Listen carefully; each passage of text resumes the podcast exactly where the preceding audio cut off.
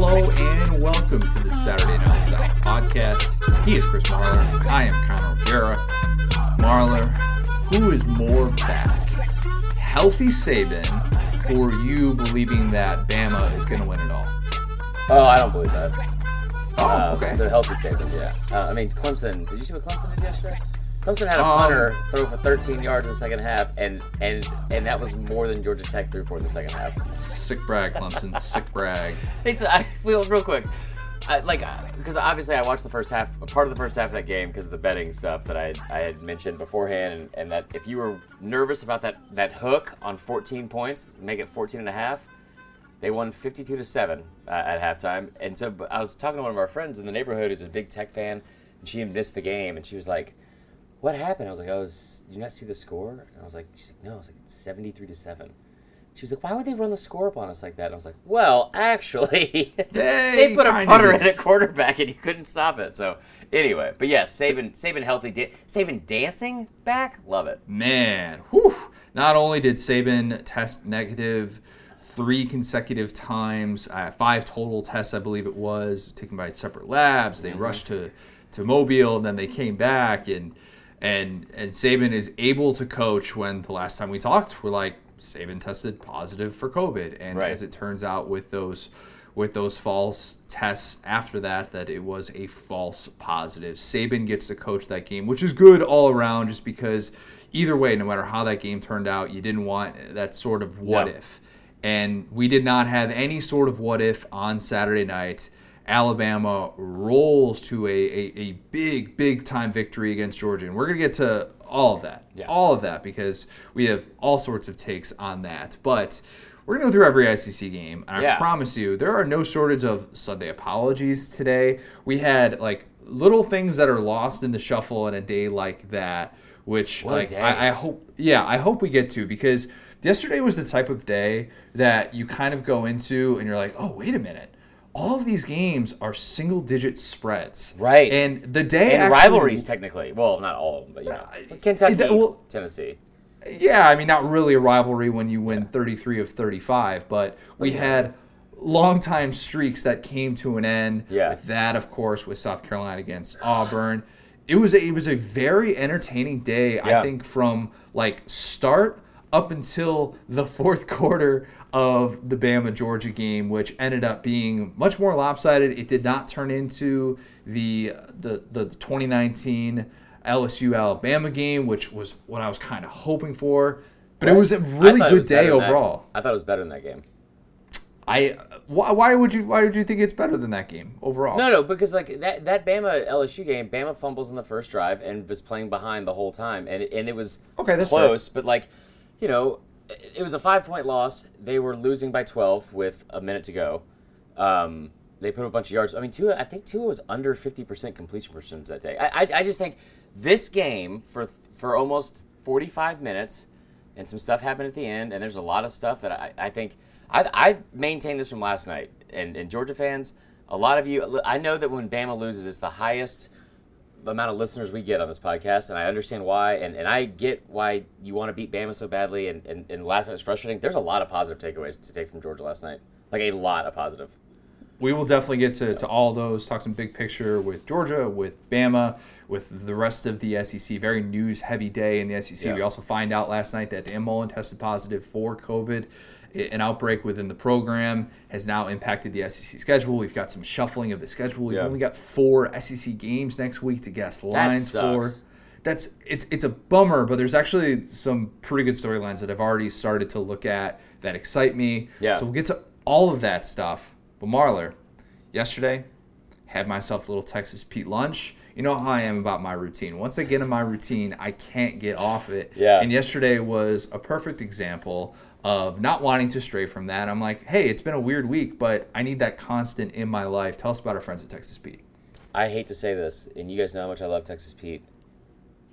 I didn't have a single drop of Texas Pete yesterday. What? Yesterday, because Connor, you're going up against a number three team in America that you're losing at halftime to. That you li- you've lived in this state your whole life, and I, I I abandoned my game plan, much like Kirby did in the second half. I abandoned my game plan of getting Texas Pete, putting it in my body at breakfast, lunch, and dinner. So when I say I didn't have any during the day, I didn't because I was too nervous to eat.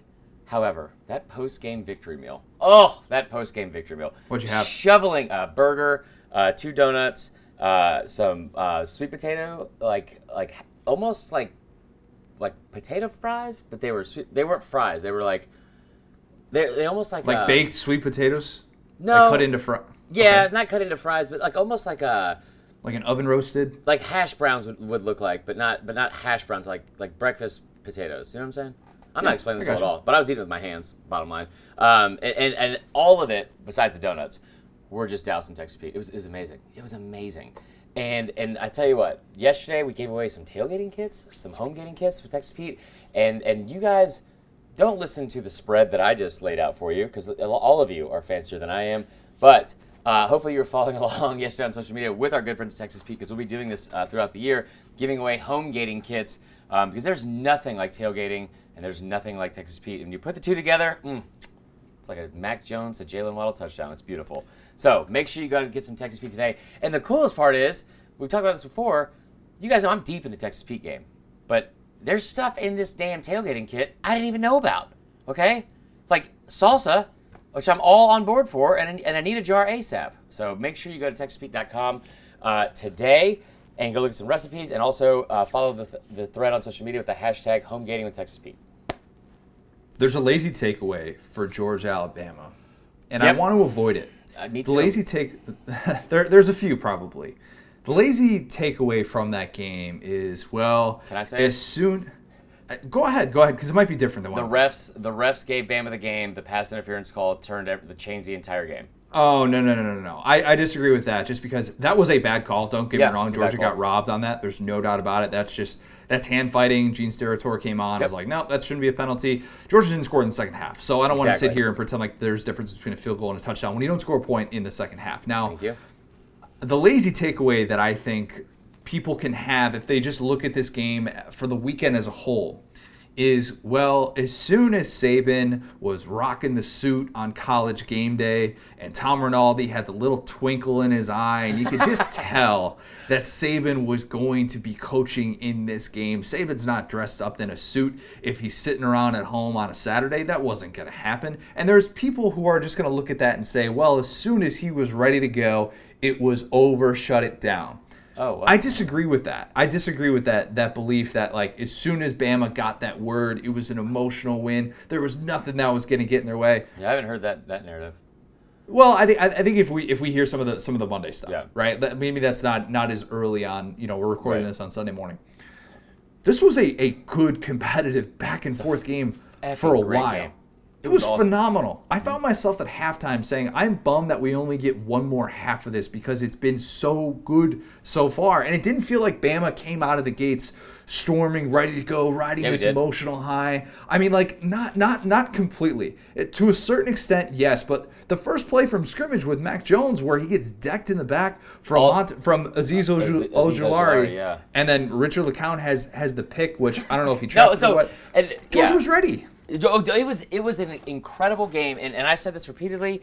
It was everything that I think people wanted that 2011 Bama LSU game, the game of the century, to be. Mm. This was. Yeah. it. for for at least 42 minutes. It was exactly that. And, and listen, I I know that the score is what it is, and I have said repeatedly to friends and family that are close by how how I feel, how excited I am, the jubilation I feel from from that win. And it like listen, like it That's a looks like big word for on- you. on the- Jubilation. There you I'm- go. I'm smart sometimes. Some, I, I don't show it on this podcast ever. I just like constantly trying to sound out words. Anyway, uh, by the way, last week the word I was looking for was safety net, and I said something. I was like, I was like, you know, when you have like leniency, and you you said something else. I was like, yep, that's it. That's not what it was. Anyway, it was safety net. I couldn't think of that. Regardless, this game was. I thought everything that 2011 game like should have been. It was it was an incredible back and forth, and it it really I think showcased the matchup really really well. Georgia's defense and, and like the the difficulties they they pose on another offense, and then Bama's offense and how it is not able to be stopped by by even the best defense in the country. Yeah, and, and that's it was agreed. and not saying that it won't be, but I mean, like, I had no idea that Najee. I, I didn't think Najee Harris. He had more yards in the first quarter. I thought he'd have all game. I thought he'd be held to 30 yards, legitimately, because of how good that defense was. And both teams. I mean, it was like Saban said it too. It was like a 15 round fight going back and forth. I hate that the takeaway from some fans is going to be about the refs, and, and I, I don't be. think it sh- it shouldn't be. And I'm not saying this as a Bama fan because I, I've heard it a, a thousand times, and Georgia sports fans, I've lived here my whole life, and, and you don't want to hear this, but I'm going to say it anyway. It's not just Georgia, it's the Braves, the Falcons. It's always one thing or one person's fault. It's ne- listen, like it's always one thing or one person's fault. It's never the team. It's never you know, and it's usually not the right person. God dang it, Bobo! I just thought yesterday was was a glimpse into what should be the first of three games against these two teams because I think these hmm. two teams are clearly two of the top four teams in the country, and I'm assuming Ohio Agreed. State will be the other one. Clemson, and I'm sorry, Florida fans, but like It looks like a clear top four right now, more than does- ever. I think. Right, and, and, I, and I'll also say that being said, like we every single week, I feel like we have these big takeaways Right. of what we think we know, and then the next week happens, we're like, what in the f is, is going on in the SEC? I, I thought this was by far going into the game. Said it with Chandler Cook, our buddy who was there. That I, I thought these were the two best teams in the conference, and, and I was trying not to get myself up emotionally because of it, because I know they're going to play again and it was an incredible game. I think there were so many amazing parts of it that that like like the interception from the from the from jump um, was not how I thought that was going to go. Uh, there was incredible play. plays. I mean, th- like them them like from a schematic standpoint, they they did things on offense even at times in the first half where I was like, God, that's a great play. I tell you, you know who you know who absolutely nailed this is Mike Griffith. Mike Griffith talking about getting Kenny Milton involved, and then talking about or Kendall Milton involved, and then also he was on freshman, Finebaum last week, and he was saying how he thinks that he was going to see you're going to see a lot more of Milton at running back because of how dynamic he is, and his his biggest takeaway was Bennett hadn't had a turnover yet, and and would he still be able to to leave Tuscaloosa with that on his Nope. resume, and that did not happen. But man, what a game! What a game! That's what I'll say from an analytical standpoint, and then I'll get into the fan stuff Georgia, later. Georgia does have some someone something to blame.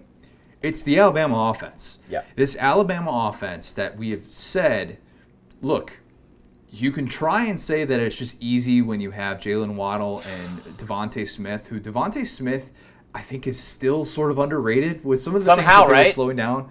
Some of the things that they were slowing down with his route running is just out of this world. He feels like a really, really good NFL receiver who is coming back Yeah. and playing in college football. At football. 175 like that's how unfair it is to guard him. I don't know what Eric Stokes is supposed to do on that play in the, in, in the back of the end zone, Well- where Eric Stokes just has perfect coverage on that ball. Oh, Not the play where he got beat to yeah. the pylon. The play where he got beat to the pylon was was an ugly look, and that wasn't Eric Stokes. I think that was I think that was Stevenson. Stevenson did not have the best night, but there were plays that they that they made in this game where, man, that Georgia defense. I, I just sometimes I, I just found myself saying I don't know what you do because Yeah. Georgia would bring they tried a variety of things. They're trying to bring seven guys up They front. every and- down. It seemed like and Bam half. is picking it up. And Alex Leatherwood is making these blocks that are going to be on his NFL draft film. And Mac Jones has this time to throw, and all of a sudden you're just like, as soon as that blitz doesn't get home, you know it's over. Yeah. And you know Mac Jones is going to find a streaking Jalen Waddle or a John Metchie or DeVonta Smith, whoever it is.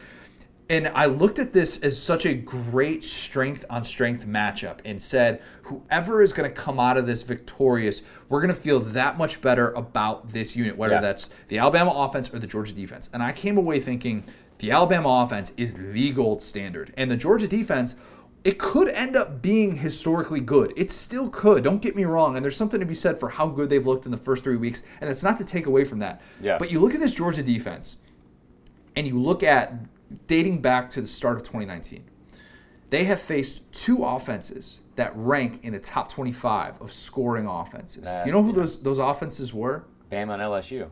Bama and LSU. And how do they look against these offenses that have this spread?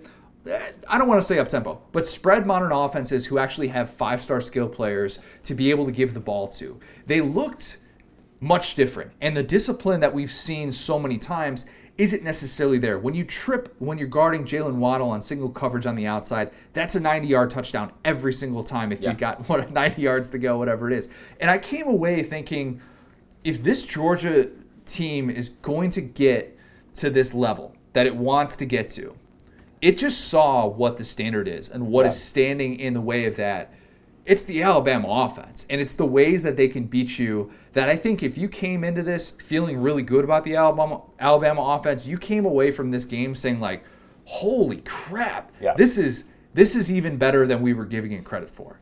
Yeah, and- I think Saban brought up in the morning about how about having the balance, uh, which which I thought was key because I, I just thought we were going to have to throw the ball forty times a game. And, and I tell you what, I was I was nervous all week about this, and I, and I was wrong uh, about a lot of stuff going in. I was also really right, I think, about a lot of Oh. I was wrong too. about this But, totally. By the but way, I, I like I, I was nervous all week, and then Friday morning I woke up and I had this very like overwhelmingly like calming, confident feeling that.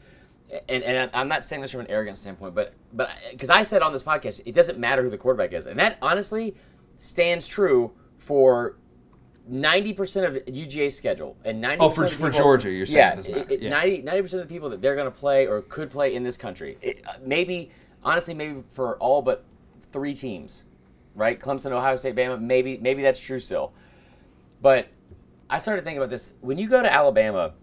And, and people think like always that after because they gave up so many points last year late in the year and they gave up so many points to Ole Miss last week and a lot of this was like because of that Ole Miss game like I, I don't think Allie I think she must think I'm making up everything that happened last weekend when she was in the hospital with her appendix because I'm like this defense was not here last week. This is not how this looked at all. But when you look at the times that Alabama's been beaten over the past decade, especially at home, it's taken a Heisman Trophy winner, it's taken a national champion like mm. like team, it's taken a GD miracle like a kick six, it's taken a it, like Manziel fumbling a bunch of you know times and still throwing a touchdown, getting a 21-0 lead. It's taken a lot of stuff. Like the Ole Miss game, we had five turnovers, three of them inside of our 25 yard line. It's taken some big, big thing, right, to, to help aid in that. And I just kept thinking, like, that defense is really good, but there's no way Stetson effing Bennett is going to go into Tuscaloosa, Alabama, and walk out with a win. It's just not like like uh, that. That kind of quarterback was not going to get it done. he did some good things though. he did. All- like all things considered. He did. He. I. There was one play, and this was that, that whole that whole game that I enjoyed. What I enjoyed so much about it was it was just best on best. Like, I mean, there was a there was a throw in the the Devonta Smith play where he came back to the ball. By the way, most impressive. One of the biggest plays of the night. There was a play that Stetson Bennett. He he threw some really good balls, and, and like. It was in the second quarter, and George was going left to right on the TV screen, and, and he threw a ball down the right sideline to Kearis Jackson, and it was a perfect throw. Kearis Jackson high points the ball, goes up to catch it, and then I think it was Josh Jobe, or no, maybe it was Malachi Moore as a freshman, comes down and, and knocks it out of his hand. It was perfectly executed besides the catch, which is still an impressive that he even caught it for a, a moment. Perfectly executed at every single position. The throw, the almost catch, and, and the, the defensive back play. So it was it was awesome to watch. But there was times in this game, I, I don't think it was just his height. It, like that was the, the Three biggest balls factor. batted down at the line of scrimmage. Yeah, somebody said seven. I didn't know the total amount, but yeah. Oh, was it? Was it really? I, that was on Twitter, so I don't know if that was real. Um, but regardless, Bama fans have a lot to be excited about and happy for with this game. When you look at the scoreboard and the 17 point win, I'm telling you right now, I'm telling you right now, they're going to play again, so everyone needs to pace themselves. This game, as big of a Bama fan as I am, this game could have been very, very different with just a few things. There, there was a minimum 14 points left on that field by Georgia, seven in the first half and seven in the second half at least, where he had Kenny Milton wide open in the flats, wide open, and he would have uh, walked. in James Cook zone. was one of James Cook was Okay. one of them on so the he right had, side. Yeah, he had a running back just wide open in the flats, and I was like, I was just Missed it. screaming, like there's threw no a triple coverage instead. Yeah, Exactly. And so I think that they're going to go watch tape today and they're going to see these mistakes and they're going to make, they're going to, you know, they're going to figure it out. But I, I think that when you look at it from, from that perspective, that's, that's the a biggest positive I had for Georgia as a, as a takeaway. And I think the defense will be fine against all these other teams. But how do you get into a, a, a, a back and forth, like a, a shootout with this kind of offense? Because I don't think You can. can't. You can't. You have to play a different type of game. And, and that's the only way that Georgia's going to beat this team. Georgia allowed more passing yards to Alabama than it has in any game since 2000 to the hefty lefty, Jared Lorenzen.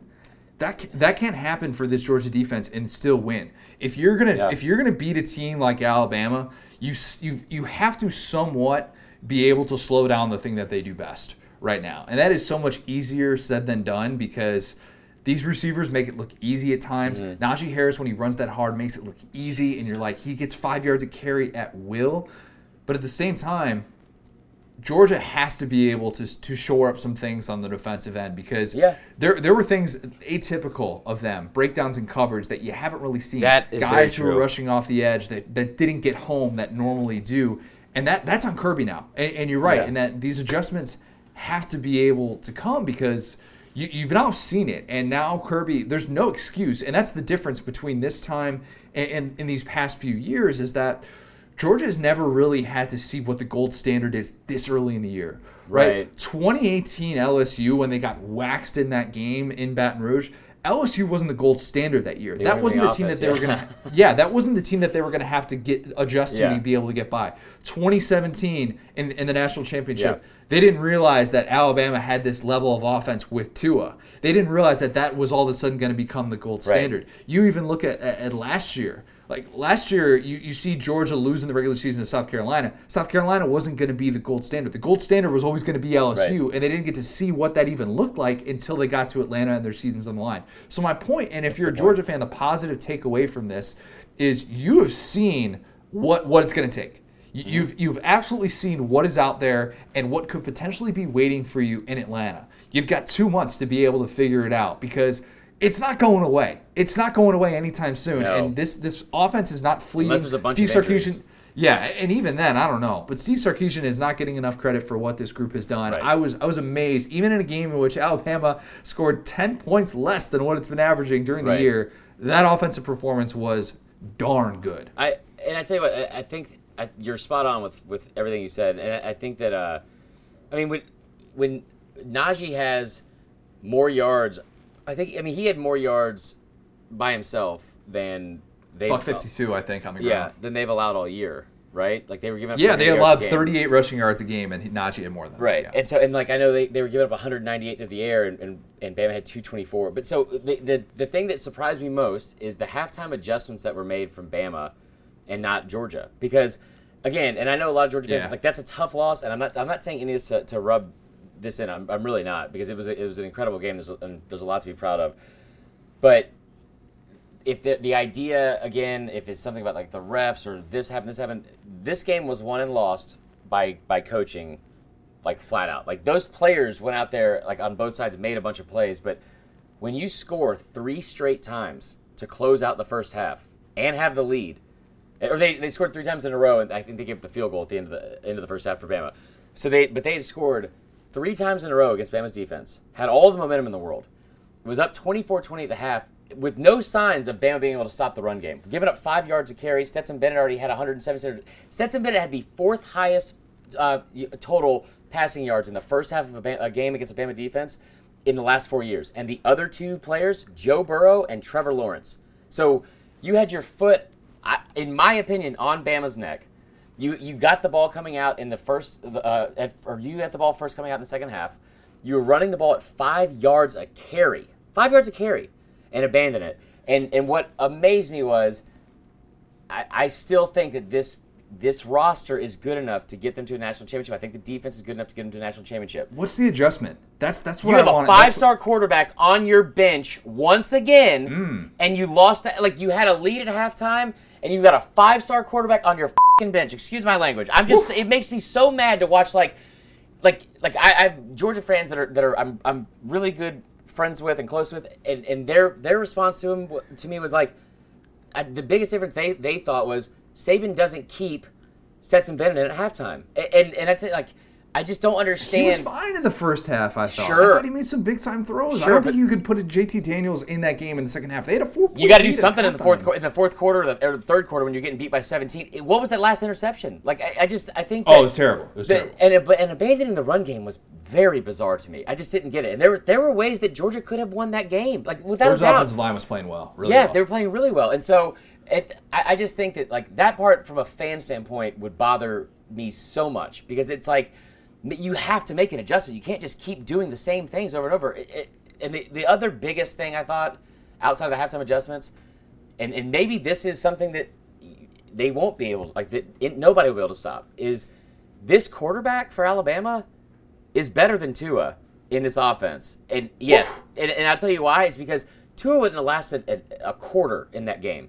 Like he like against that defense. That was grown man football. That was really grown man football. And Matt, you watch how many times that ball, how many times that kid stood in the pocket and took a hit, like Yeah. and, and still made a throw. Like that kid is tough, and and he he, like that kind of of moxie. Like he's a talented kid too. This is not like some like, you know.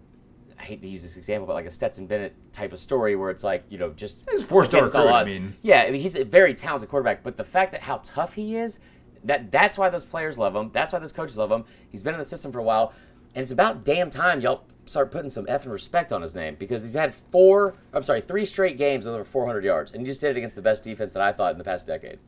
Alabama has scored 35 points in every single game that Steve Sarkisian has been the offensive coordinator since the start of 2019, and that continued against the Yep. best defense that they have seen during that stretch.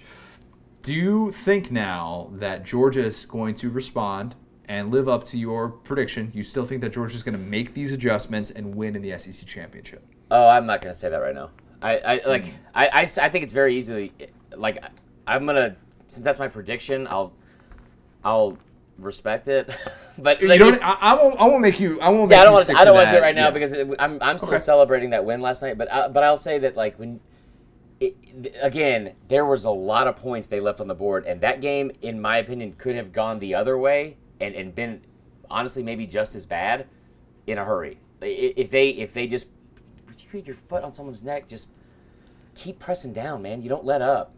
It'd be very Allie interesting said to it. see. Yeah, I know. I, I saw the tweet. I saw the tweet. Be very interesting to see what those adjustments are going to be made Yeah. for Kirby Smart if he decides, hey, we're gonna rush three. We're gonna try and you know try and trust our front to be able to Yeah. stop Najee Harris if you want to run against us and do that, but we can't let these receivers be in single coverage like that because it Right. just did not work for them. But You got to score in the second half. Got to score in the second half. Not going to win a game if you don't Yeah. score in the second half, I always say. So, Georgia, Bama, great game. Wish it had a little bit of a more entertaining finish, but Oh, it did. still felt like the beginning, hopefully, the beginning Oh. maybe of. Oh, go ahead. real quick as we're closing out here one parting shot and, and again i had i have the utmost respect for every georgia fan that i came in contact with yesterday Oh, boy. and it was a hell of a game it, it really was and like I- there was not willie gray my you're my boy like there was so many people that that could have had a, a worse reaction i think or, or said it was it was great interaction with them all day. Uh, just the utmost respect for how that, that game was handled. Scott cochran this a hole, if you're listening, the fact that you came back to our field, came onto our our sidelines, the opposing sidelines that you sat across from for 12 years, just like you know, steps away from the locker room you used to be in, the the facilities you used to coach in, and our players, and under that staff, and under that head coach for 12 years, the fact that you and two other assistants couldn't walk your ass over to Nick Saban and say a single word to him after the game is absolutely pathetic. It's despicable. It's pathetic. Be an effing adult.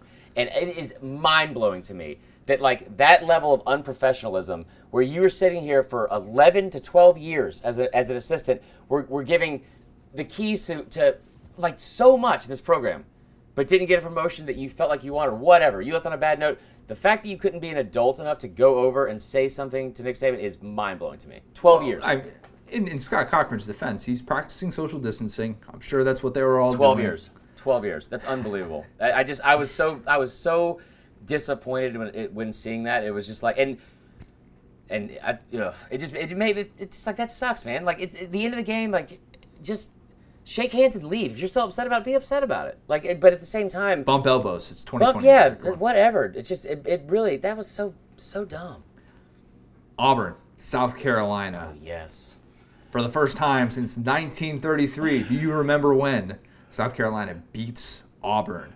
In Will Muschamp's plea to Ray Tanner not to fire him, uh, that seems important. That seems really, really important. Didn't matter that South Carolina was out Israel Mukuamu because Yeah. Oh, Jaycee Horn Jaycee Horn had himself a day. First career interceptions. He had not one, not two. Yes, he actually had two. Yeah, Just two. two interceptions of Bo Nix. He made himself some money with what He- he did guarding Seth Williams, who, by the way, Seth Williams, Bo Nix, little sideline disagreement that the Did cameras they? caught, and then Chad Oh, I Morris missed tries that. to put out the fire. Oh, you missed that? It's good. I saw the UCF Oh. kickers. Ooh, man, that guy was fuming. That he was was amazing. not happy. Yeah, that Seth Williams matchup was with Jaycee Horn was really fun to watch. It was really it was fun. great. It was excellent. And I get it. Look, they're both competing. uh, You know, Seth Williams is frustrated that he's not getting the ball in the spots Mm-hmm. that he wants. Bo Nix is trying to. He's saying, "Look, man, I'm force feeding you targets. What, what do you want from me? You you got a really good defensive back on you." But um, Jaycee Horn after the game thanked Bo Nix for throwing at him so much. So. Yeah. Uh, Jaycee Horn had himself a, ball game, and, and I think uh, before we get to the Auburn side of it, that that to me was one of those games where you're like, hmm. When we talk about these defensive players Yeah. and like Jaycee Horn was that guy that we always kind of banged the drum for when we did our defensive rankings in the preseason. We said, Mm-hmm. yeah, don't look at the no interceptions. Look at how good he is in coverage. the the metrics really stat? favor him. The- the like- PFF stat, yeah, about like how like quarterback rating when targeted was insanely good. completion percent. It was something bizarre, and it was it, but it was like, oh my god. That's the, the the type of game that he had on Saturday was now everybody knows who Jaycee Horn is. He's showing up in every single mock draft Mm-hmm. and all that, and he is now at least he should be a household name Yeah. in the SEC. When you perform like that against a guy like Seth Williams, who has had a really good start to this year, I thought that was incredible. So tip of the cap Mm-hmm. to South Carolina. For, for getting it done in a, in a, in a game that I, I'll be honest, I was kind of waiting for them to fall apart. Or- I don't know about Oh, you, without a doubt. that's what it felt Dude, like. I live bet. I live bet Auburn. I, I like. I, I also live bet Tennessee and Georgia. So it was like, um, but yeah, it was. Uh, it was like I, I'm, I wish that we had an audio clip that we could we could splice in here right now because I think the exact words I had for South Carolina, like this game prediction was. Will Muschamp always has some stupid win that makes no sense that you can't Yeah, explain, yeah. and, and and I was like, I just had this overwhelming feeling that was going to happen, and I and I said it on here and, and made it my uh, picks article as well, which I thought I was like, maybe I'm crazy, and then Michael Wayne Bratton also had it, Phil Steele had it, uh, which was surprising. Will Muschamp came in with a game plan, and and I think that we found out two things. I, that preseason prediction, pat myself on the back, of Arkansas and South Carolina being better than people were giving them credit for, is pretty good. pretty good. But and I think this is a, a really big win for Carolina in a program that, that needs it, and not just Will Muschamp, but like a program that needs it because that's. I know they they barely played. They played like eight times or whatever since 1933. It's still cool to be able to snap that streak, considering how long ago it's been. especially for those home fans like that Yeah. too, where you could tell that that that was Oh, yeah. a different sort of win for that program. But to be able to overcome all the adversity in that game that they, they were able to was amazing. And, and, and having Kevin Harris with two touchdowns and, and having Shi Smith just continues to be. I was wrong. That say he was the eighth. Oh my God. Well, I mean, which one? He because he had two. Yeah. He had the one in the end zone where he just mossed a dude, and then The he had one the one on the sideline. where he's just f- falling down and somehow still holds on to that. Yeah. Oh my goodness! Holy what year shite. he's having. Huh? Am I right? Okay. Okay, nailed it. Sorry about me. But no, I, I just thought that Well, bleep that. this was a this was a game where they could have folded and they and oftentimes we've seen them do that late in games and they didn't do it which i think like when i talk about the adversity coming from behind several times and then getting a lead keeping a lead holding auburn out of the end zone the, the final drive for one overcoming that bs call uh, late in the game for auburn it was just the whole thing was it, it was it was awesome to watch it was great for Will Muschamp. the other part of that Auburn is not a good football team. Auburn's not a good football team. and that's, we that's have- clear. They are they are two and two, and they should easily be one and three. And Should you look at that and three. Kentucky game, man. I mean, man, like they they won by 16 points and all that good stuff. But there's there's so many so many things wrong with this this team. It did it, just looks bad. And, and I tell you what, I'm, I'm tough on Bo Nix. He only had 51% completion percentage yesterday. Five point eight yards per attempt and three interceptions. A lot of drops though. Lot of drops. Uh, yeah, yeah. Um, He's the, the second highest drop rate of any quarterback in the league. It's like 13.8% of his passes. I, I get that. I get that. I don't know how catchable his ball is sometimes. I I, I get Also that feeling point. watching him. They In tried to of Anthony his- Schwartz a lot, and he he dropped like three in the first half. Yeah, he did, and and he's not the most sure-handed pass catcher. We can say that when he gets the ball in space, obviously he's dangerous. But the troubling thing for me is that in nine of Bo Nix's 16 career games, he has uh-huh. not averaged six yards per attempt. That's more than half of his career games in which he has not averaged six yards per attempt. Man, it's 2020. Passing games are supposed to be way more efficient, and instead you're looking up and you're like, wait a minute. It's 35 minutes into this game, and Bo Nix has thrown the ball 31 times, and he's thrown the ball three times as much as Tank's, Tank Bigsby has carried it. That is, is the thing. I don't Chad understand Morris, this. what are you doing, man? Well, What are you it, but? Gus Malzahn, what are you doing? Like, like you're the head coach. You're the one that we know at some point. Uh, we know you're involved in the play calling, and we've seen this trend. We saw it against Georgia last year, throwing 50 times. We've seen it this year against Kentucky. Threw the ball 30 times. It, he threw the ball 30 times against Bama in a shootout, and probably needed to. You didn't need to do that against against No. Kentucky, and it, I don't understand why. We're like against kid- South Carolina. no, no, I meant against I meant against uh, Kentucky at the start of the year because he had 30 passes again, the same amount of passes. Oh, okay, Like, it was exactly the same. And so against well, how many did he have yesterday? He had 47 passes in a game where they had 481 yards of offense. Auburn was leading for for most of the game until the third quarter, right? Like so, I, Tank Bigsby is ripping off runs of of hold on, 16 carries for 111 yards, right? That kid is he he was unbelievably difficult to tackle. Whether it was between the tackles, whether it was outside because he was so fast or slippery, he has He's broken like more of it. tackles than anybody in college football since the start of the season. It's stupid. And so he, I mean, he averaged six point nine. He averaged more yards on the ground than than what, yeah, right, um, than Bo Nix did through the air. And it just what I don't understand is this has been a staple of of Gus Mal. Every Gus Malzahn offense we've ever seen. It's predicated on the run, and and the quarterbacks are always better when you are at least like implying that you're going to run, like doing RPOs, doing doing all those things.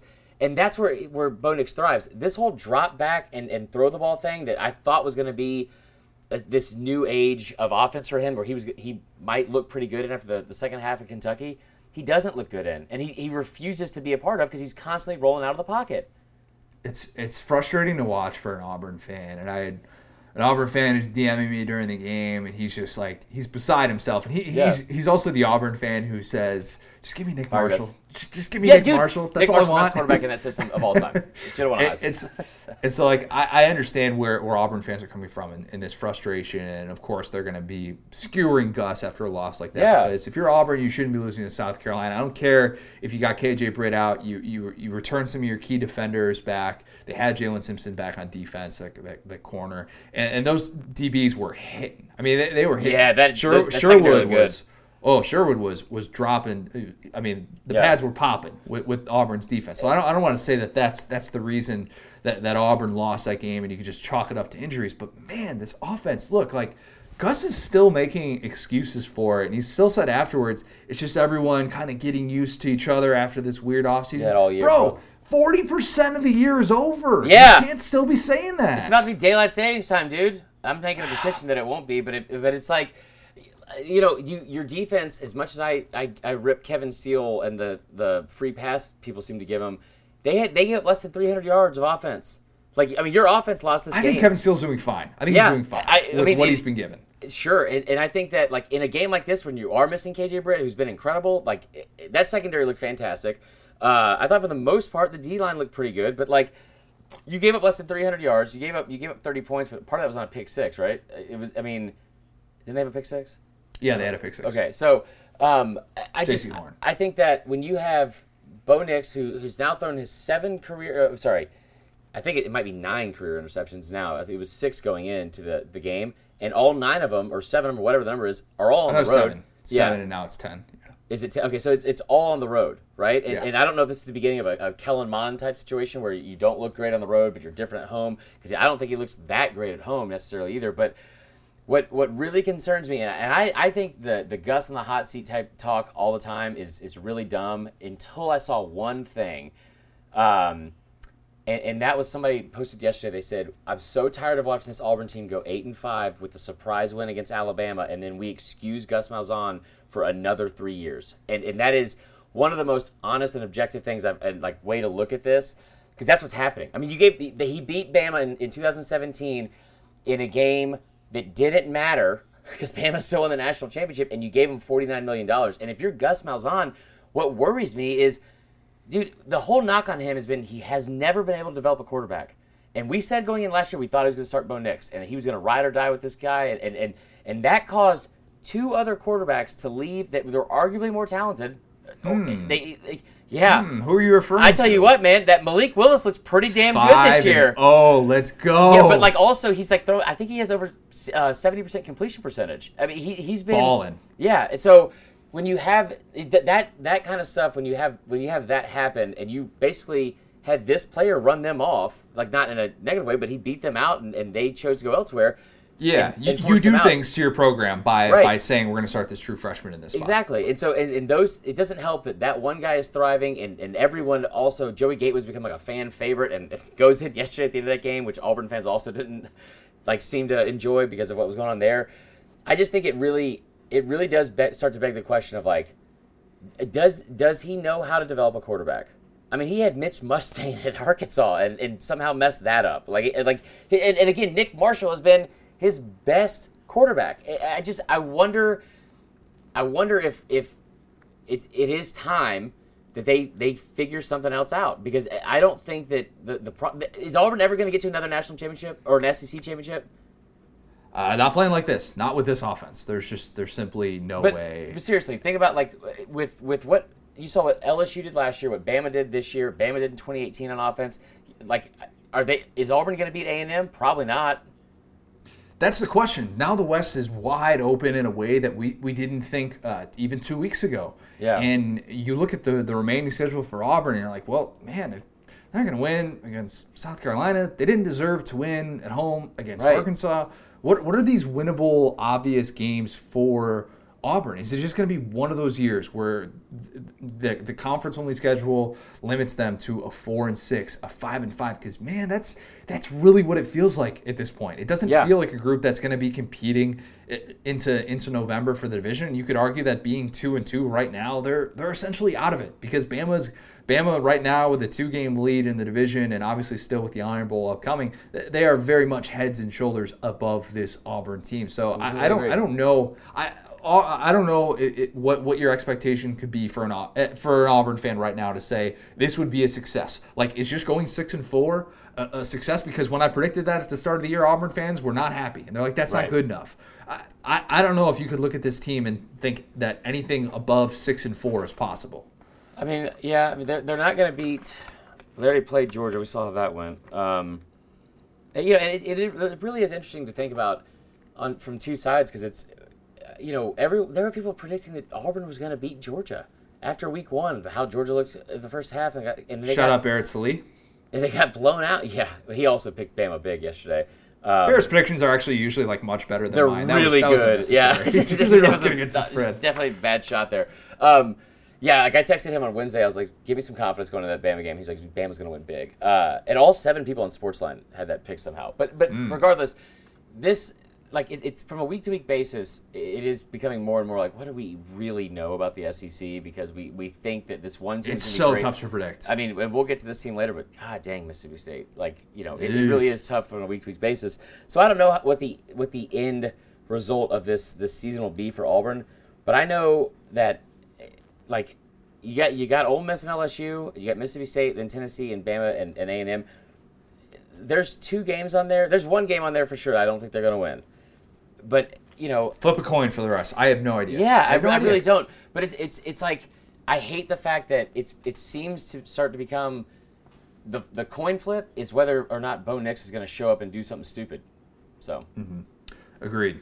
Good for South Carolina for getting that win, getting to two and two, and all of a sudden a very different feeling surrounding that program, knowing that your only win isn't against a Vandy team with 56 scholarships. yeah, Kentucky, Tennessee, holy cow! I'm for the first to talk about this time since 1984, Kentucky wins at Tennessee. The Vols had won 33 of 35 against Kentucky, and oh my, Jarrett Guarantano had nothing, nothing on Saturday. We asked the question: How was Tennessee going to respond after getting embarrassed in the second half against Georgia? I thought, you know what, Tennessee recent history against Kentucky, they've they've always done really well against Mark Stoops' defense. Give the Vols a chance to bounce back. I, I went against what I said in the preseason about Kentucky being the better team than Tennessee.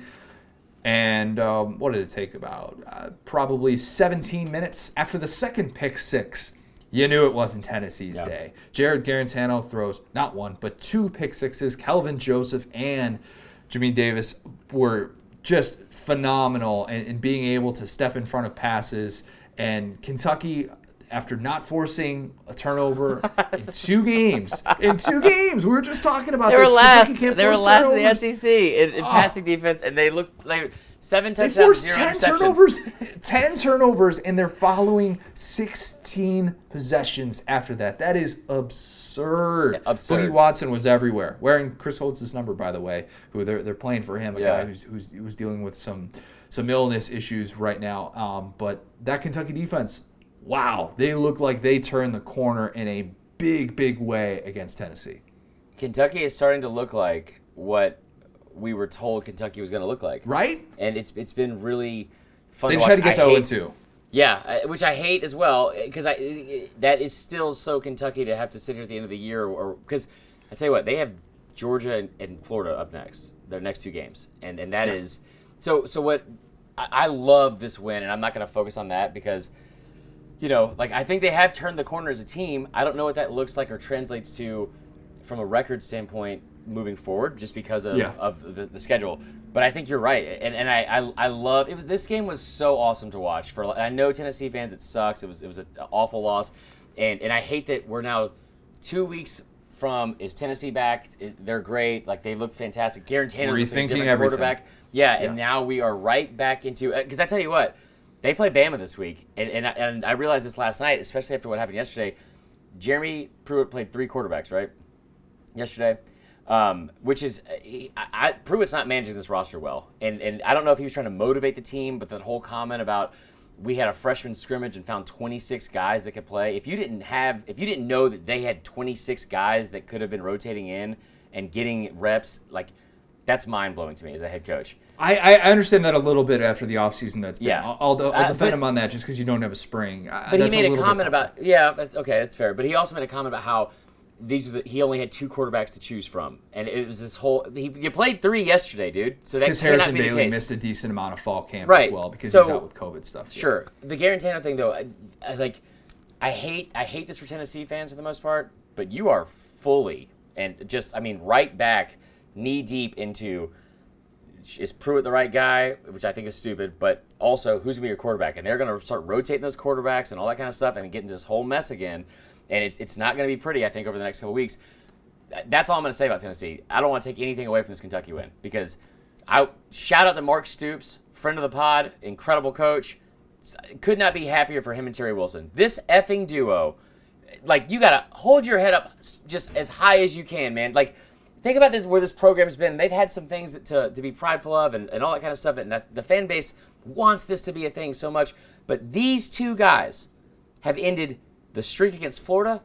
They got you to a 10 win season for the first time in 40 years. Your first win against Florida in 31 years. And First winning record in the SEC is two in four decades. Right, and, and so and then you also have your you have what do you call it? Um, your first win in Knoxville, which like I I kn- know this isn't like a big rivalry, but these fans don't like each other because Kentucky obviously has this little brother syndrome because of the years of losing. And Tennessee fans have, have this kind of arrogance about being able to win every year. And, and what Jeremy Pruitt's done against Mark Stoops, love seeing that come to an end and love seeing, even if it was for just these two weeks necessarily, like Kentucky start to find themselves and, and be the team that we thought they were going to be. The post game with Stoops was great. Some of the, the video that came out in the locker room, some uh, not suitable for work. Oh, I didn't uh, see that. What do you say? Oh, you you're dropping some dropping some f bombs, Good. and this this win feels incredible. Nothing crazy or anything like that. It was nothing as bulletin board as Coach O against Bama last year. Fair. But uh, Mark Stoops on the um, KSR Kentucky Sports Radio uh, post game show said uh, that he was sitting on the bus with a glass of bourbon, Love and it. he was he was gonna smoke a cigar when he got home. Yeah, he's feeling good. He What was his favorite bourbon good. again? We asked him on the pod. Was it Makers? I, it's got to be Makers, right? Yeah, I'm pretty sure. I, we'll go back and listen to it. Somebody asked. I had some Makers yesterday too, but uh, like again, just shout out Gary Joe Collins. I'm so happy for you, man. What an awesome win! Just what a, what a great win for them, and and you know all that. great win for for Kentucky. Guarantano. So let's talk about this for for a second here. You know when Rookie of the Year, when Oh, good. I Henry this. Rowengartner, Henry Rowengartner walks out to the mound when they're playing the Mets for the pennant. And God knows he steps on Gartenhauser steps on the ball and he trips, and all of a sudden he realizes, oh crap, it's Gone. it's gone. And then he's got to slow pitch it. He's got to give him the softball toss. He's got to play the hidden thing. ball trick at first Ugh. base. He's got to Yeah. do all these things. What ball did Jarrett Guarantano step on at halftime of that Georgia game? I don't Because mercy, he whatever mojo he had and the poise that he was playing with in the first half. I, I get it. It's it's been an up and down career for him. Mm-hmm. That's not new. But the difference between Guarantano in that first half against Georgia compared to the two halves of football that he played following that could not have been more different with the throws that he's making. I understand sometimes, you know, you could say Tennessee receivers aren't necessarily helping him out. Yeah, there's probably a little bit of that. Dude's thrown into double coverage. He's throwing across across the entire field for a three yard gain, and Kelvin Joseph is picking it off, and, and he's making terrible, terrible decisions. I, Is it Harrison Bailey time right now? It, it feels like it has to be, right? You know, I, I hate to say this because I, I I somebody said yesterday. They said that, I was like, "What are your biggest takeaways?" They said the third best quarterback in the SEC had a tough day. Um, but you know, somebody made this comment on on Instagram, I think actually, and I hate that I'm using so many examples from social media because usually it's a bastion of, of terribleness. But like, they said, as a Vol fan, you have a fifth year senior quarterback, and he's still making the same mistakes he's made. You know what this game reminded me of was. Um, it- I I wish we could talk about rookie of the year more, but uh, but like, but what it reminded me of was when um, in that Florida game in 2018, when when you have Florida at home, and and this, again you have the beginning of uh, of Pruitt's like you know coaching career, and there was this I think it was that was Pruitt, right? Yeah, that was Pruitt, and you, you have this. Um, you know, like they, they had this whole hype thing. It was a night game. It was on ESPN. And they, there was that quote from Baker Mayfield. It's the loudest place they ever played, and they were going to lock the gate, like the, the Admiral Schofield thing, where they're going to lock the gates, and, and then you're getting all pumped up. It's this huge game. Like, is this our time to get get back? Because Florida wasn't that great, and but they didn't think they were going to be great. And um, he threw six interceptions, or they had six turnovers, and, and a majority of them were in the first half, and they were down like thirty-seven nothing before, like at the start. And I know that I'm And this time they had Al Wilson speak to the team. Yeah. And they come out like that. And that's the frustrating thing too, because this defense I think is still I think this defense is still good. Defense is Like, good. The defense, like the defense didn't didn't like, dude. I mean, how many yards did Kentucky have? Hold on, we'll look it up real quick because it wasn't much. Terry Wilson had a, a good day, Just like, over. 100 yards for Terry Wilson passing. Yeah, 101. Yeah. So I- agree with you on the defense, but what what bothers me here is is Jerry Guarantano as a fifth year senior is still doing things that are inexplicable. Eh, They, they gave up 294 yards of total offense. I, I just I think. I don't. I, I hate that. I hate it for that kid because he's he's been so up and down, and he's finally got an offensive line. But when you're putting your team in positions that they cannot overcome consistently, still, yeah, I think it is time to move on because because I like you. There was no there was no way for them to win this game. No, there wasn't. There there absolutely was not. And especially when Kentucky went up 17-0. That it mm-hmm. was it was all she wrote and he I was wish you would have told me that. That's when I live bet them. So thank you. Oh, yeah, sorry about that. Ole Miss and Arkansas. Man, Gotta say it. Gotta do say it. Say it. it. Yes, sir. That's not bad, right? That was pretty good. That's pretty good. all I, t- I tell you what, Connor. I, I mean, you, you, I mean uh, Ole Ole Miss hadn't beat Arkansas in, in, in, in, I think seven years against against spread at least, and I, I, I did not know why they were favored. Your former team did not do so well, Matt Luke. They, they did not. I mean, uh, you know. By the way, how y'all doing? He's you know former head coach, Ole Miss football, Matt Luke had a tough day yesterday in Tuscaloosa. Sam, I got to ask you. I mean, I just why, why like why, what are you doing that's so different? Because I mean, you're making all of us look bad. Or us former That's a little coaches. bit of like the Pruitt from two a days. What? what are you, Ross? What are you doing? I mean, my God. Um, what are you doing? So I, I think, uh, I, I think that Sam Pittman has quickly become, and this this entire incoming class of coaches, which is, I think it's another thing about 2020 that proves that everything that we think we know we don't. Because he, I, I don't think, I think him and Drinkwitz, you probably would have thought they would be the the bottom two coaches, and especially after week one and two. Sam Pittman has the most wins of all the new coaches in the SEC. Sam Pittman equaled the same amount of wins that, that Chad Morris had in year one. In 12 games, he did it in four. And he should Sam have Pittman three. should have three wins. He should have as many wins as the rest of the new coaches in the Yep. SEC combined. He Like, is. uh, this is awesome. That's And I- absurd. I think that what Sam Pittman's doing, and this this the game also makes me really happy because I picked Arkansas even though they were an underdog, and then we're going to get to the staff picks thing later. But but I, like I thought that this was like the line was a little bit skewed because of recency bias, the Ole Miss thing. But Sam Pittman, there's there may not be a better example of how important, in a positive way, the the hiring of assistant coaches is for a head coach and how much it really does impact yep. how they are. And that's something you you've said forever because it's like we pin so much on the head coach, on the quarterback, on the offense or defense or whatever, but so much of the success of these programs. And, and like from a week to week basis is because of, of the coordinators and Sam Pittman getting Barry Odom, Sam Pittman getting Kendall Briles, and uh, whether you like Kendall Briles or not, and, you know we're not going to get into that, but the dude's the dude's been phenomenal. What he's what he's done with Felipe Franks. Felipe Franks has been good. Barry Odom right now, if I, I don't have a Broyles Award vote, but if I did, it's going to Barry Odom because there is not an assistant in college football who is doing what he is doing. Matt Corral had six, six interceptions in this game. They had one turnover coming in in the first three games. Matt Corral has faced Alabama, he's faced Florida, he's faced Kentucky, and he yeah, had all those teams don't have. Well, Kentucky might have as good of a defense, but but Florida and Bama don't. This has been awesome. I mean, this this defense, we said coming in, this was a, a really good sneaky matchup between yep. the Ole Miss offense and the Arkansas defense, and it was a pretty good strength on strength matchup. And Arkansas's defense flexed all sorts of muscles. Grant Morgan had one of the better defensive days that I yeah. have ever seen. 19 tackles, three tackles for loss. He had a sack. He had a pick six. Dude's got one arm. It doesn't yeah. even matter. doesn't even matter. Arkansas didn't even have leading tackler Bumper Pool. By the way, right? Hudson Clark, three interceptions, no big deal. The defense did what Alabama, Florida, and Kentucky couldn't do, and this this unit just looks so prepared. And I said coming into this year, I've said this so many times in this podcast. I thought Barry Odom was going to do for Arkansas what Mike MacIntyre did for Ole Miss last year. I underestimated that. Look, I said that, that Barry Odom was going to put him in spots to uh-huh. succeed uh-huh. and that they would at least not be a total doormat. This this defense is imposing its will. Yep. And if people are still not taking them seriously, and if you're still counting them as an automatic win, forget about it, man. Because go ask Georgia about that. Go yeah. ask any team that has played Arkansas and has had to stay on the field for 60 minutes with that defense. They are everywhere. They fly all over the field. They look so well prepared. It looks like Barry Odom has done nothing this entire offseason but sit in his offense or sit in his office and watch film. Because every single game he finds a way to shut down offenses. And Lane, Lane Kiffin was beside himself because all the scheming that he's been doing that's worked so well mm-hmm. didn't have a chance against Barry Odom. Matt Corral's throwing in a double coverage, and he's got no windows to throw into. I'm wearing a hat right now. I'm tipping my cap to Barry Odom because yeah. that guy that guy deserves an ice cold beer and, and, and a, a, hearty pat on the back for what he has done so far the most Midwest thing you've ever effing said. a glass of milk. That guy does uh, a glass of milk.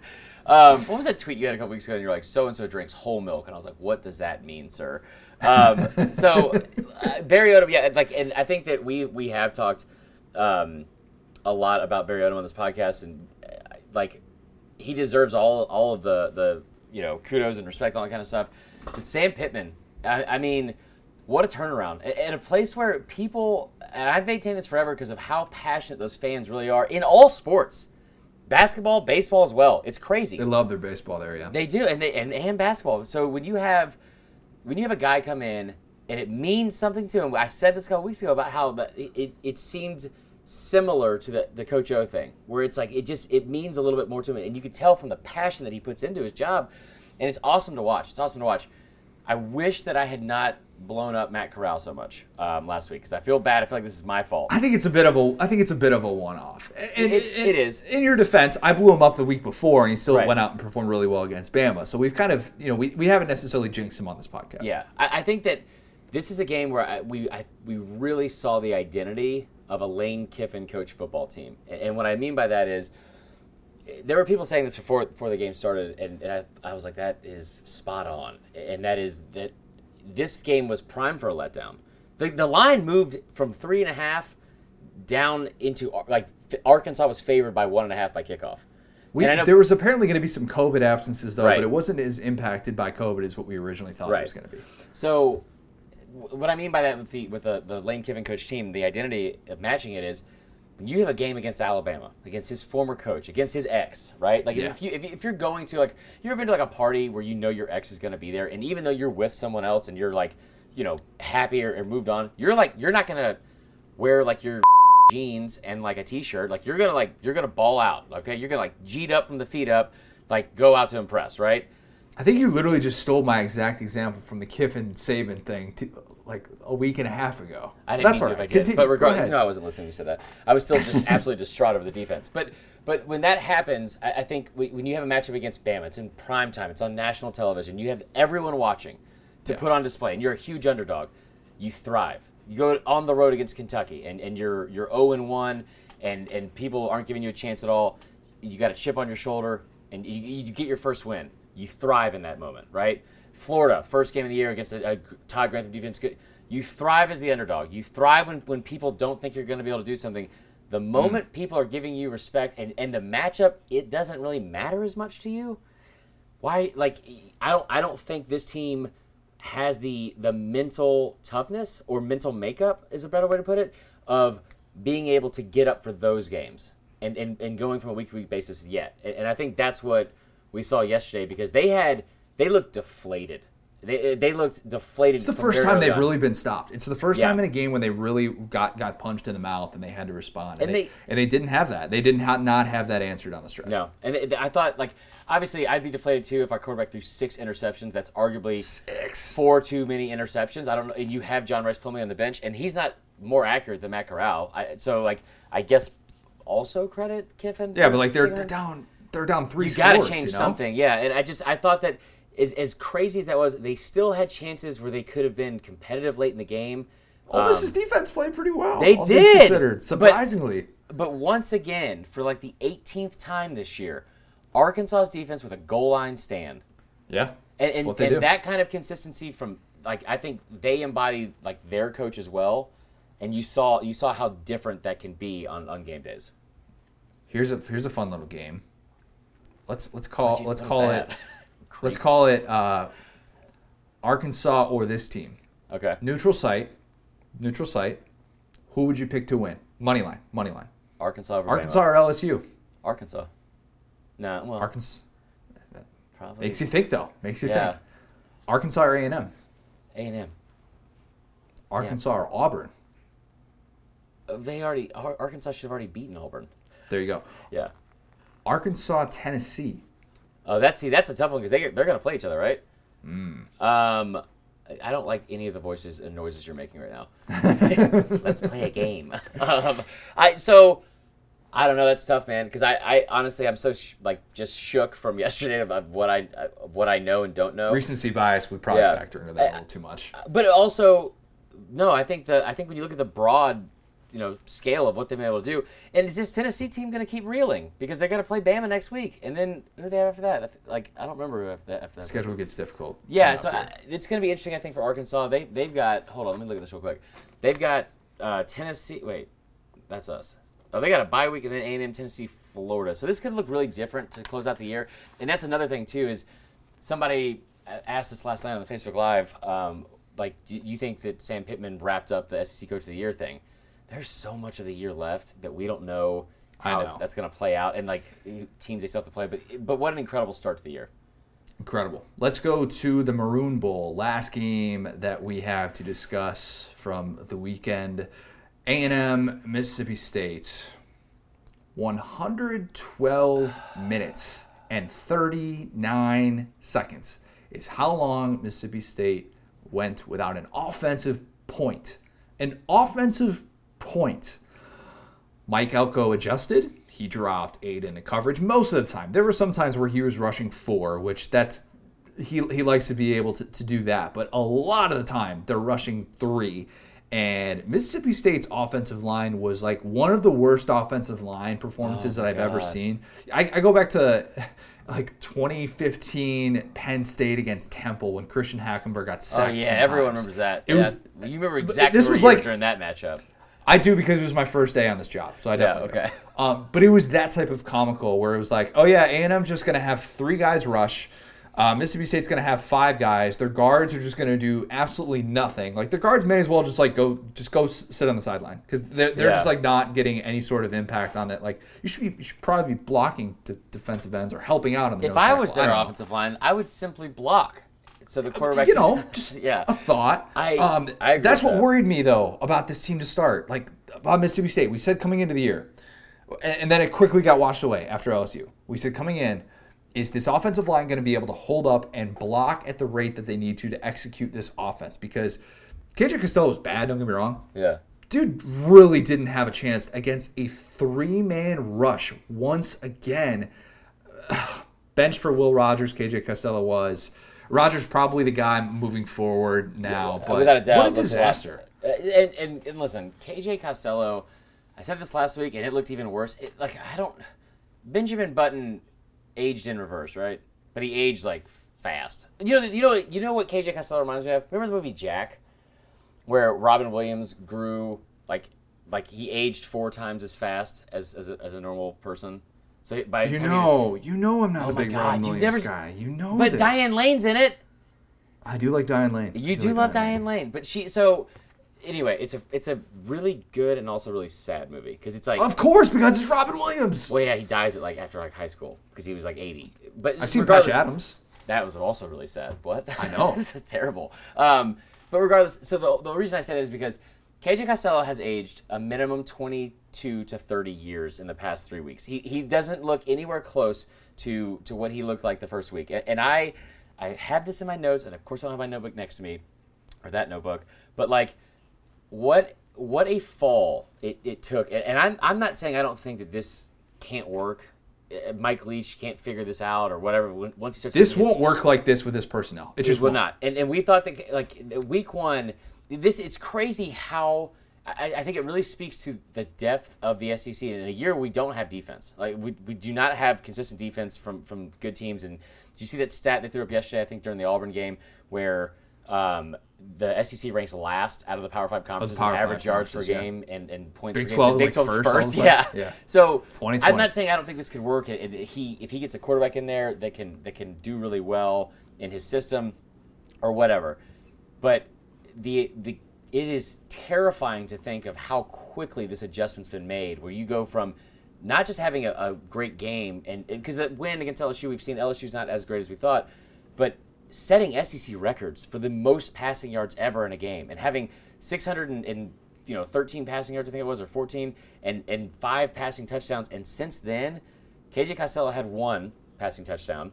Your your defense was outscoring your offense. Like think That about defense deserves so much better. it, it really does, and and I just think that watching it like that first week, it, I think part of it is because they were in man coverage the entire damn game for some reason. That's all. That's But all of it. They were that it seemed like everything was on display, and, and where you, where it's like, you know, look at this, like look at this play design where this guy's getting open and this guy is, is, is running this route and blah blah blah. The the fact that um, KJ Costello has regressed this much and this offense has regressed this much, or teams have caught up to it, is terrifying. They don't throw the ball downfield. Every everything is like a five yard dump route.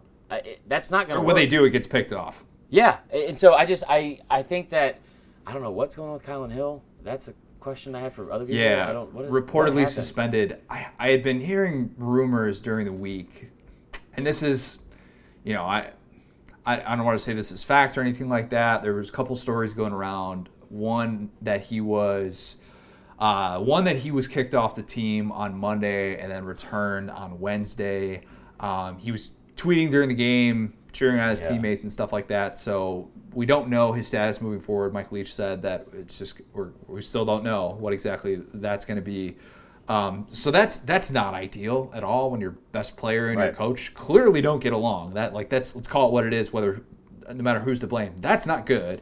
Um, it baffles me that even even without Kylan Hill, how in the world is this matchup not better for Mississippi State? And this just shows you everything that's wrong with Mike Leach's stubbornness right now because Yep. A&M was second worst in FBS in yards per attempt allowed. They were averaging over 10 yards per attempt. That Yep. secondary had been terrible. Awful. We talked about it. We talked about it coming in, and it didn't matter. And instead, Mike Leach decides, ah, I'm going to give the tailbacks a combined 10 carries. This game. Yeah. And you know what? We're going to stick with the air raid. We're just going to keep throwing the ball 40 plus times. No big deal. And sooner or later, sooner or later, you have to be willing to say, I'm going to run the ball against a three man front. I'm going to be willing to do it. I know the air raid is the brand, and I feel like I'm beating a dead horse because it's the exact same thing that we talked about coming into this matchup. But Mississippi State's defense is balling right now and playing really, really Yeah. well. And they've been put in so many tough spots with all these turnovers and stuff like that. And I, I am just baffled to see the lack of adjustments that continue to be made when it's not just a one off. You have three straight weeks of looking god awful. Yep. Awful on the offensive standpoint. And if they don't figure it out, man, this is a 2 and 8 team at best. Yeah, and I think, which is what I said before the season started. Just want to remind everyone, but um, I I think that it's this thing is it could it could be turned around for sure. They the offensive line is a huge part of this. You're right. Oh, it is Um, Absolutely. but this could also implode and and end very quickly in Starkville, in my opinion, because th- like you know the Moorhead thing with him, you know this Yankee, my Yankee ass, and or whatever. Your words. How, Your they, words, they, not they mine. were well, it was his words, but you know like they were they were butting heads and all that kind of stuff, like from a personality standpoint. But Mike Leach, when you want to talk about like a, a strong personality that doesn't give a God dang it, Chris, like what you think. Um, like this could go south really quickly because I, I'm trying to find it right now on Twitter. But there was there was something somebody posted yesterday. I saw Mississippi State fans where the the team was like completely out on the field, whether it was before or after the game, and Leach had just left, gone to the locker room, like was not going to participate. Like he just and, They were and- running reps after the game on on the field. I saw Tyler Horka tweeted that out that they were they were running reps with the offense. They're trying to get it figured out. So like I, Right. I don't want to make this there, seem like it's all an effort thing. Yeah, no, I- yeah. I don't. I, it's definitely not an effort thing. I just think that this guy is. He's been known to do this at places, and, and like where he will alienate himself and others, like on the team, and, and like single out people, and, and, and like, not that he doesn't accept the like responsibility or blame, but he he will call out players and, and, and people he he thinks deserve the blame uh, for what's going on, and I, I just think that with what is what has already happened, how quickly this has turned around. Because Mike Leach, when he's happy, Mike Leach is like a drunk stepdad. He he's like when he's when he's sober and winning and fun. God, he's fun. Takes you to Six Flags, a lot of fun to be around. Drunk uncle. When he's drunk, you're like, this guy sucks. Like just talking about Nam or whatever. I just I, like he's he's not fun to be around. And we're seeing the two sides of that personality um, when he wins and loses like right now. It, it is it's it's tough to watch from the outside looking in because you want you want him to succeed and you want it to be fun. Like it wasn't week I want to see the air raid do do good things. I don't want to watch this every single week. Like for, No. for what it's worth, I don't have a rooting interest. I love offense.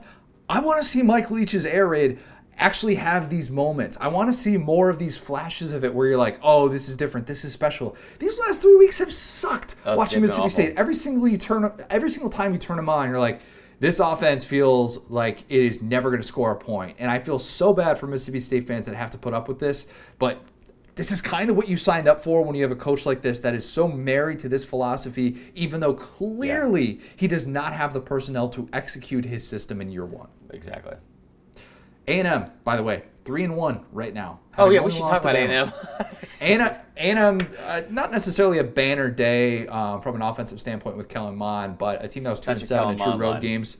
Yeah, very, very Kellen Mond line. But Isaiah Spiller and Ainias Smith, that's the offensive identity right there. And that's the fun thing for this group. Isaiah Spiller is taking that next step, and Ainias Smith is such a unique weapon out of that backfield. The exact thing that that offense needed to be able to keep some teams off balance. Yeah. So They- happy for that. I am too. So uh, Ainias Smith, like especially when you think about the guys that opted out at the start of the year, Ainias Ainias Smith, Isaiah Spiller's been great. I think because he is great, but also because of Ainias Smith, it's really been awesome to watch. Shout out Michael Bratton, by the way, who had that call in the preseason about him being kind of the guy that nobody's Yeah. really talking about in the SEC, that tailback who's going to make that big step. Ainias Smith has been the real deal for that group. Shout out And, Michael Bratton for saying that Steve Sarkisian was the ninth best play call in the SEC too. Look, I'll just go ahead and Heel. say that. Heel. Regardless, regardless, no, real quick though, it, like Isaiah Spiller, somebody asked us last night, and and they they said, who is the best running back in the SEC? And and I, I great question. The first thing I said was, we just watched the Bama game, so I think Najee's my still the my best. I my mind is is to say Najee, but giving it a fair, and like you know approach. Isaiah Spiller three games over 100 yards, three games. He averaged he averaged over six yards a carry against against a defense that was allowing what, like 2.4 I think yards a carry or something like that. Yeah, that Mississippi State defense has been really good against the run, and he was so bad against good competition Yeah. last year. And in part, you could say it's the offensive line stuff like that. The vision just wasn't there. Still had over thousand yards as a true freshman, but he has definitely surprised me, and he has been much better than Yeah. what I was expecting. And good for that A and M ground game. The remaining schedule for A and M, who is now three and one, they got a bye week coming up. Then they have Arkansas. Then they are at South Carolina, at Tennessee, home against Ole Miss, home against LSU, at Auburn. I look at that schedule, and don't get me wrong, I, I'm still like, I'm still a little bit in wait and see mode. I still want to see that consistency for an entire year because I don't think that they've truly turned the corner until we can see them beat good teams on Right. the road. Don't get me wrong.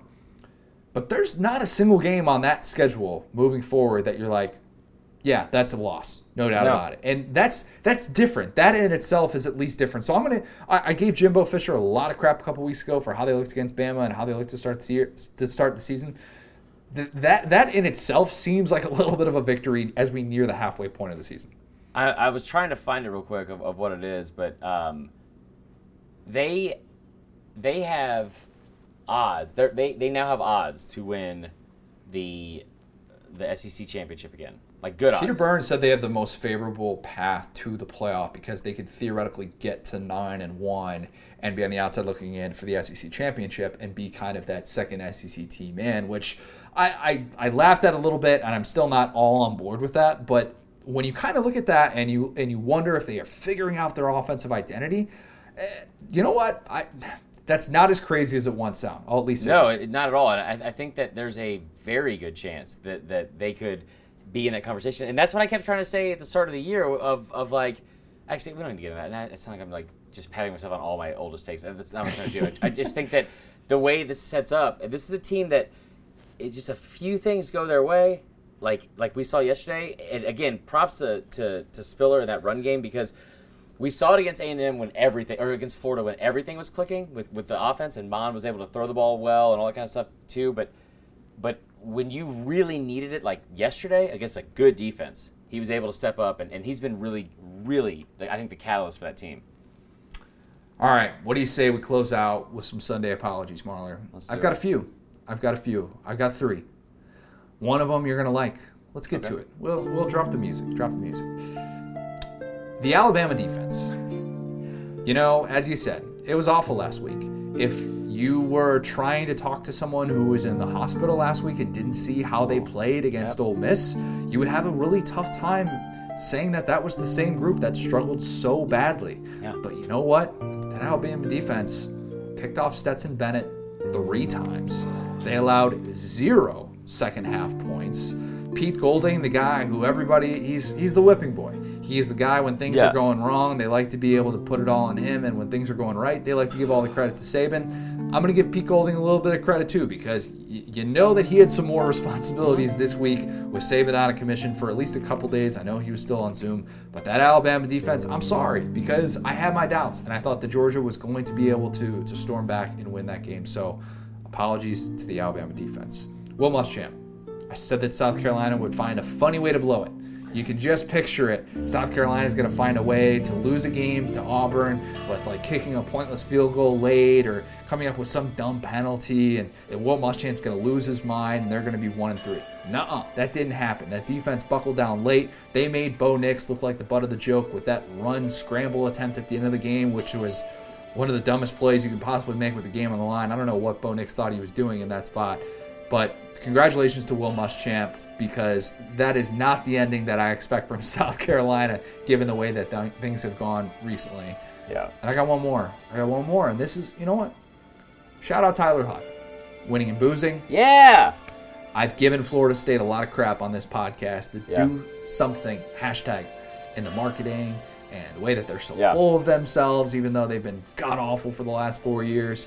Florida State takes down number five North Carolina, and people are going to say, ah, North Carolina was, was overrated, and they were a team that didn't deserve to be number f- number five in the country. I, I get all that.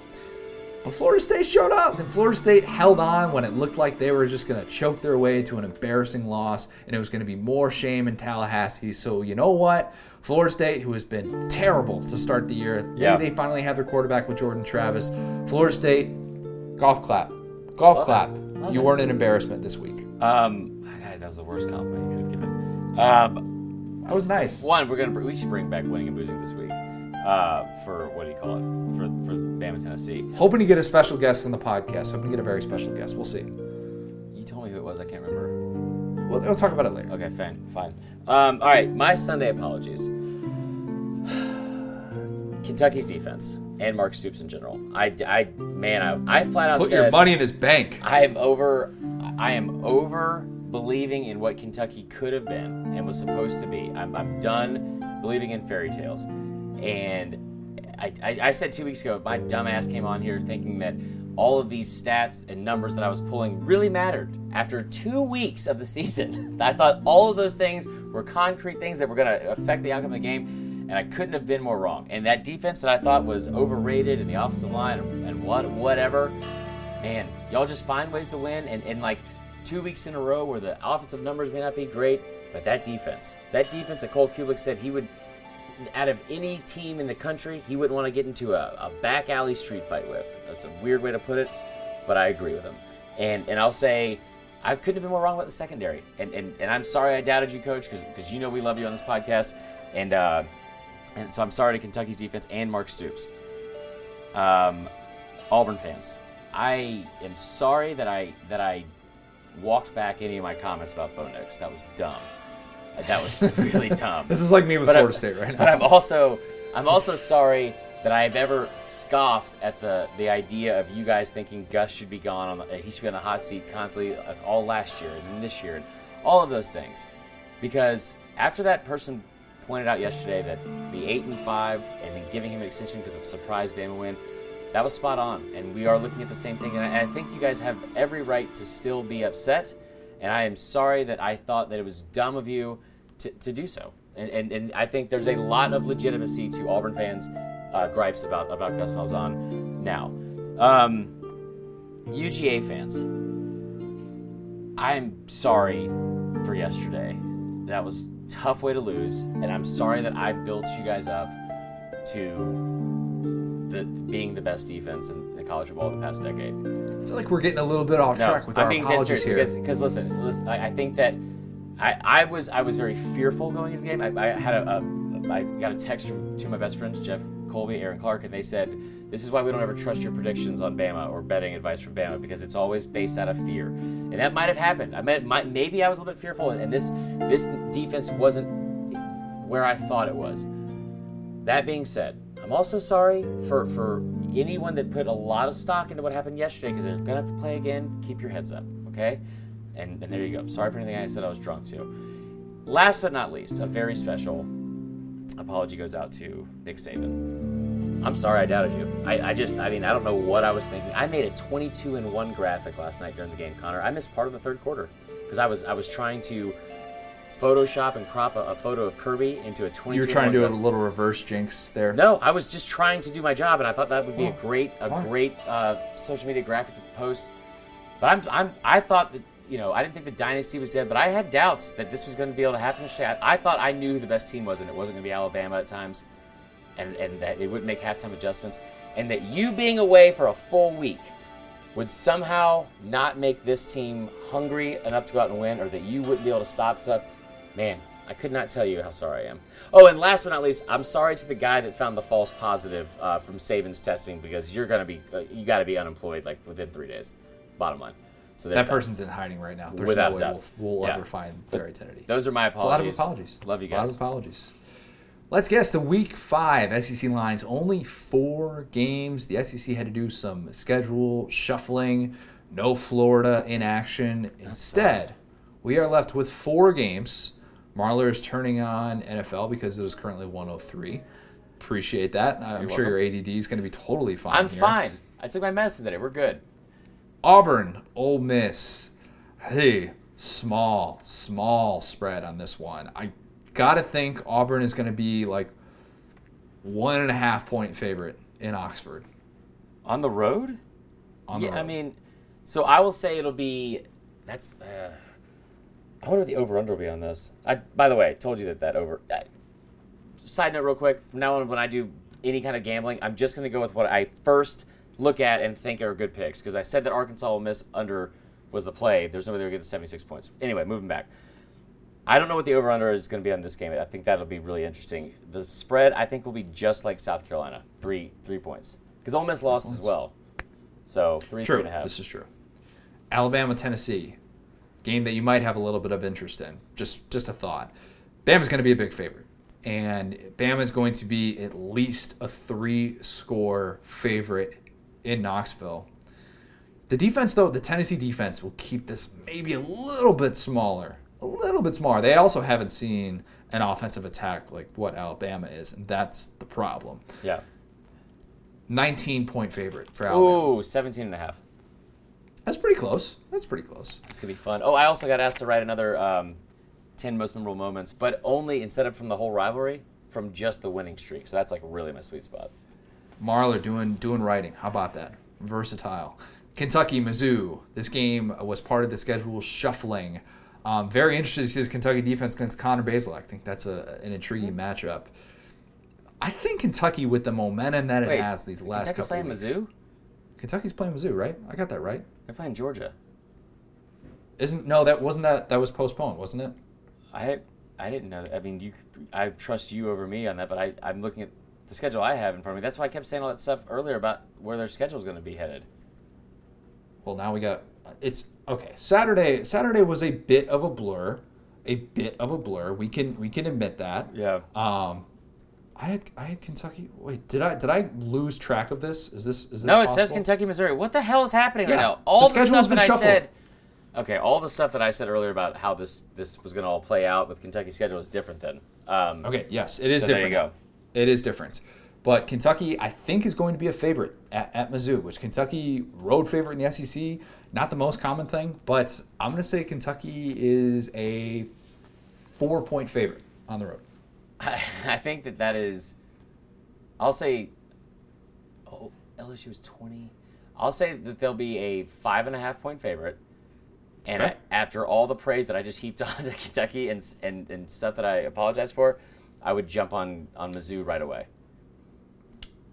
Ooh, interesting. Uh, Mizzou coming off of the uh, COVID related. Yeah, get a week off now. Yeah, get a week off. No big deal. Just Eli Drinkwitz cooking, you know. Yeah. Um, last game, South Carolina, LSU. Great cornerback matchups in this one. Yeah. Shi Smith, Derek Stingley, and even better probably is Terrace Marshall against Jaycee Horn. That Is, is Derek great. Stingley the third best cornerback on the field this game? You got to ask yourself. You really got to ask yourself with this defense if Derek Stingley if is the healthy, third best. I'm kidding. he's I'm kidding. healthy, he's the best in America. Mike But Jaycee Horn is the good. Yeah, there you go. You got it down now. You got it down. LSU is still going to be a home favorite, Yeah. but not that much. Not that much. I think LSU, with the way that defense is playing, man, I, I think they can only be a seven point favorite at home. I was gonna say six point favorite, um, and the the over here will also be interesting. I think it'll be in the 60s because of how bad the defense has been. Um, but another situation too, where I think Vegas will, will take into effect if, if this line comes out low, because people are, are still gonna want to innately believe in in LSU, and they're at home, and you know because they won the national championship last year, and they've been able to put up points. But with South Carolina coming off a win, I wonder if we'll see the opening line have a lot of value, like we did with Ole Miss this week and, and uh, Yep. whatever the other one was too, that, that had like more recency bias involved. So I think that'll be interesting. You could be right. That that's also interesting too. Like could be could be actually set up really well for this LSU defense struggling. You get a week to be able to figure things out, and then you could just have Derek Stingley shadow Shi Smith, and Yeah. they haven't had those receiver options step up. So Right. should should have a, a significant advantage for LSU. Plan for this upcoming week, hopefully, is to get on a very special guest. Um, don't want to reveal that just yet. Still Oh. in works Yeah. of that. You know who that is. I don't Yeah. want to reveal that just yet, though, just in case something falls through. You just never know. So, Marler, Matt Luke, who stopped by today. It was very nice to stop by today. It was very nice, yeah. Um, Make sure you follow all of our um, forums of social media. Follow all things Saturday.football newsletter. Um, definitely go do all of those things. And Oh, yeah. If you're do hold on. Do all those things, and if if one of you says anything negative about the puppy pics, if you don't like puppies and puns, don't follow the, that that. Yeah, well, I, I shouldn't have said that. That really upset Haters gonna yesterday. Haters gonna hate, but you're at up. Like you guys killed it yesterday. The news just constantly pumping out stuff. We had a great week posting stuff for for every single team. I think that especially now and with how great you guys have been, there's only four games, even more hyper focus. Um, and shout out to Connor because you had a busy ass week, man. Busy week. Busy week. But happy to be right in the middle of it. Halfway point of the season coming up. Matt Luke, what do we need to remember? Not me too much, Connor. Nailed it. Talk